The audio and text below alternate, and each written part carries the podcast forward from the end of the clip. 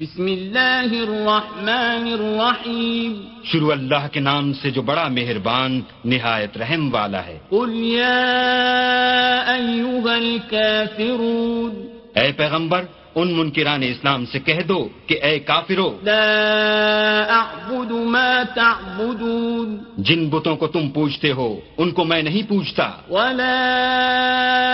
أنتم عابدون ما أعبد और जिस अल्लाह की मैं इबादत करता हूँ उसकी तुम इबादत नहीं करते ولا أنا عابد ما عبدتم और मैं फिर कहता हूँ कि जिनकी तुम परस्तिश करते हो उनकी मैं परस्तिश करने वाला नहीं हूँ ولا أنتم عابدون ما أعبد और न तुम उसकी बंदगी करने वाले मालूम होते हो जिसकी मैं बंदगी करता हूँ لكم دينكم ولي دين तुम अपने दीन पर मैं अपने दीन पर